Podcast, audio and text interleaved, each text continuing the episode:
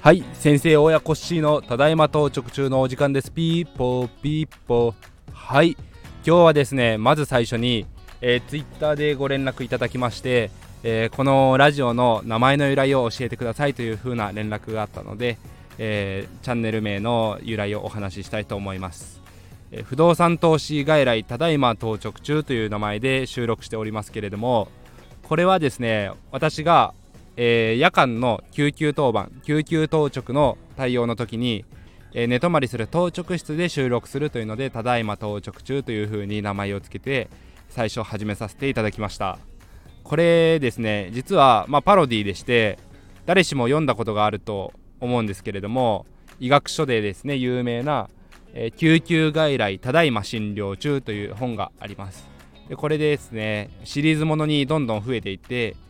病棟ただいま病棟改心中とかですねいろいろ、えー、パロディーというかですねシリーズものが出てきていて私も不動産投資外来ただいま到着中というところで、えー、もじらせてもらって、えー、チャンネル名とさせていただいてます。そこから由来が来てます。よろしくお願いします。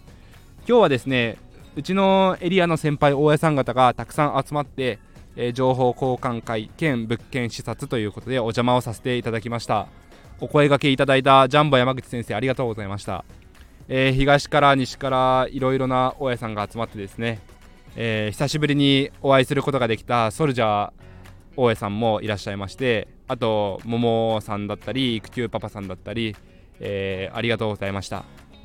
で最初はですねジャンボさんが購入された、え、1K の物件を見させていただいて重量鉄骨のものなんですけれどももともと購入した時からアクセントクロスが入っていたりリフォームが済んでるというところであいい仕上がりでしたね。はい。で今回、え、インターネットがもともと導入されていたんですけれどもちょっとその件に関して工夫をされたりというので、えー、全体の収支アップにつながることをされたというお話もお聞きしてます。はい。場所的には、えー、幹線道路国道と,、えーと学生たちが多いエリアの中間ぐらいにあって、まあ、買い物とかをするにも便利なところで社会人さんも半分ぐらい住まわれているというところでそれもうなずける立地のところでしたね。はい。でその後に、えーと、うちの物件にも来ていただいてですね。あの資料を今回作って用意しておいたのでリフォーム前の状態とリフォーム後の状態見ていただけるようにもう資料で分かるように用意をしておきました。ジャンボ山口さんに関しては、えー、リフォーム前の状態からもうビフォーアフターを見ていただいているので今回ステージングをしたというお部屋も見てご意見をいただいたという形になります。で今回お越しいただいた大家の先輩方は戸、えー、建てとかをがっつりともう DIY セルフリフォームされる先輩方だったので、まあ、ご意見いろいろ伺ったんですけれどもえーと、今回うちのアパートで導入しているアクセントクロスですね。もう木の木目の節がしっかりと出ているタイプのアクセントクロスを使ったお部屋が1部屋2部屋あるんですけれども1部屋入居が決まってまして1部屋見ていただいて、まあ、質感触り心地が、えー、普通のクロスじゃなくて結構リアルな感じがありますねという風なお話であとは私がちょっと失敗したえー、フロアタイルのキッチンのですねおそらく中国製のアリババのものだとは思うんですけれども施工が難しくて、えー、手こずった件結局、えー、内装業者さんにやっていただいてそれでも少し難しかったというご意見いただいたその失敗談についても、え、お話ししてます。あとは物件の購入の経緯だったり物件価格リフォーム費用のことだったり、え収支などもちょっと包み隠さずお話ししてえー、ご意見をいただいたという形になります。はい。その後はちょっとご飯の時間で、まあ、意見交換、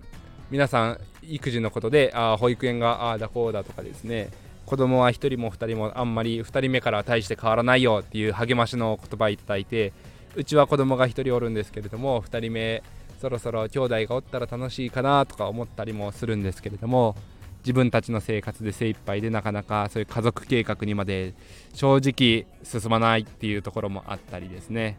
そういうのも少しずつ頑張っていけたらいいなと思いながら、まあ、食事をさせてもらってその後はえーと、うちのエリアでは珍しい女性のオーナーさんの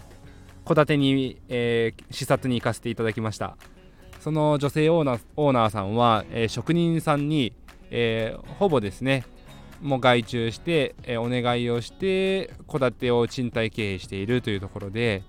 なかなかそういう大家さんに出会うことがなかったので勉強になったんですけれどもやっぱり、えー、男性目線の大家さんのリフォームの質感と女性目線でのリフォームの仕上がり具合を見るとやっぱり明るいだとかふんわりしてるだとかですね。そういうところで、えー、内装の雰囲気にも差が出てくるんだなっていう風な意見がありました。あとはですねキッチンを入れ替えていてクリナップさんのもので盛り上がったりだとか密着論がうんぬんだとかそういう風なところもえっ、ー、と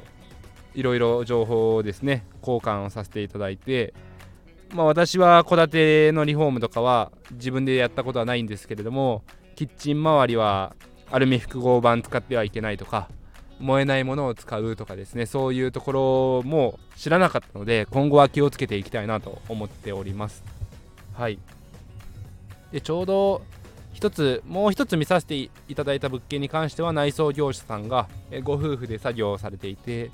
えー、クッションフロアですかね。あのー、寸法を測ったりもしかするとお風呂の寸法を測ったりされてたので、えーと、バスナフローレのような、あの、床材かもしれないんですけれどもちょっと温めて施工したいねっていう風な話をしているのがちらっと聞こえました。やっぱり柔らかくなるんでしょうね。はい。でその後その女性をオーナーさんのアパートも見学させていただいて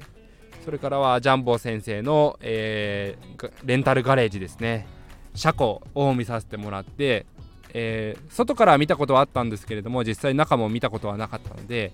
あとそれとですね建てる時の注意点であったり、えー、事業としてのあの走行費とかですねそういうのもお話ししていただいて、えー、すごいですねや客付けというか車庫の入居付け大変だったかと思うんですけれどもお満室というところでもうバックオーダー予約の方も抱えているというふうにもお聞きしているのでいやーすごいなと。今度こっそりパクらせてもらおうかなと思ったりもするんですけれども同じエリアでやっても需要と供給のバランスもあると思いますし他のエリアでとなった時に自分が土地勘のあるエリアエリアでしかできないなというのもあるのでいやー地元の生まれ故郷の方では厳しいなと思いながらどうしようかと思っている次第です。はい。いやいろんな先輩大江さんと情報交換すると勉強になるので、えー、今後もですねこういう会にお誘いいただきたいただいた場合にはなんとか休みを取って、えー、率先して参加させてもらえたらなと思っております。